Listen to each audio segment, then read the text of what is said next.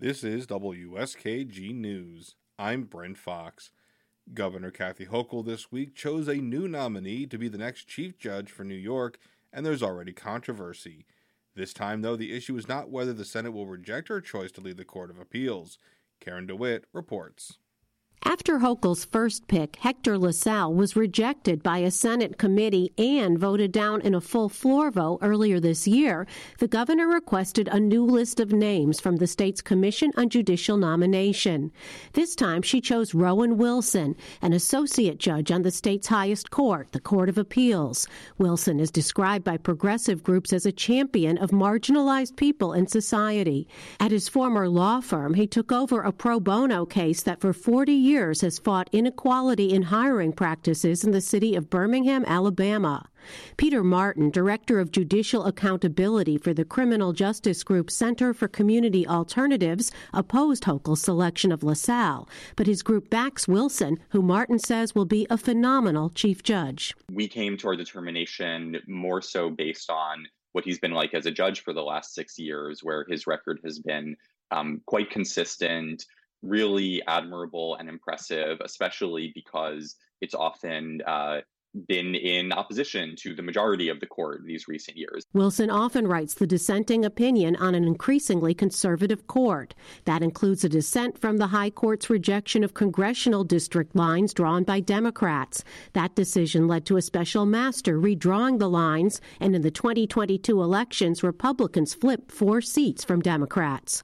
Martin sees Wilson's determination to stand up for his beliefs as a strength. He's dissented many times, um, which shows both what he believes and how firmly he believes it that he's willing to um, you know, write dissents when necessary. Wilson also has support of labor unions. They oppose the previous nominee.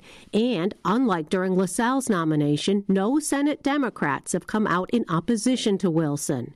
Senate Judiciary Committee Chair Brad Hoylman Sigal says while he won't say in advance how he might vote, he says he's already impressed with Wilson's record. We've confirmed Judge Wilson once already I think he's uh, obviously a strong candidate based on that alone. We're going to review his record closely, but he's got um, a long record um, both on the court and in the private sector as a partner one of New York's uh, largest law firms. While there may be more harmony with Hochul's choice this time around, the governor's decision to pick two names from the commission's list is sparking some controversy.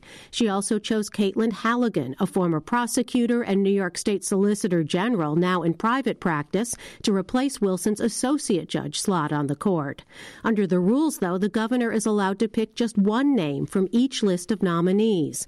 But the legislature, at Hochul's request, passed a law in late March that allowed her to choose two names. Government watchdog groups and Republicans who are in the minority party in the legislature say that could violate the state's constitution. Senate GOP leader Robert Ortt spoke before Hochul announced her choices. The law, I think itself, I do believe in talking to some attorneys is unconstitutional. Um, you know, there may be other groups that also might be interested in bringing a lawsuit. Democratic Senate Majority Leader Andrea Stewart Cousins says that perhaps the nomination commission should be eliminated altogether together. It was created in the 1970s as a reform from the previous system and was intended to increase transparency and separate politics from the appointments. But Senate Democrats have not always been happy with the commission's lists. Having a group of people submit, you know, a limited number of people every time you uh, are looking to fill a vacancy is uh, you know, no longer uh, something we would like. Any change to the process would require an amendment to the state's constitution, and that could not take effect until at least late 2025. In Albany, I'm Karen DeWitt.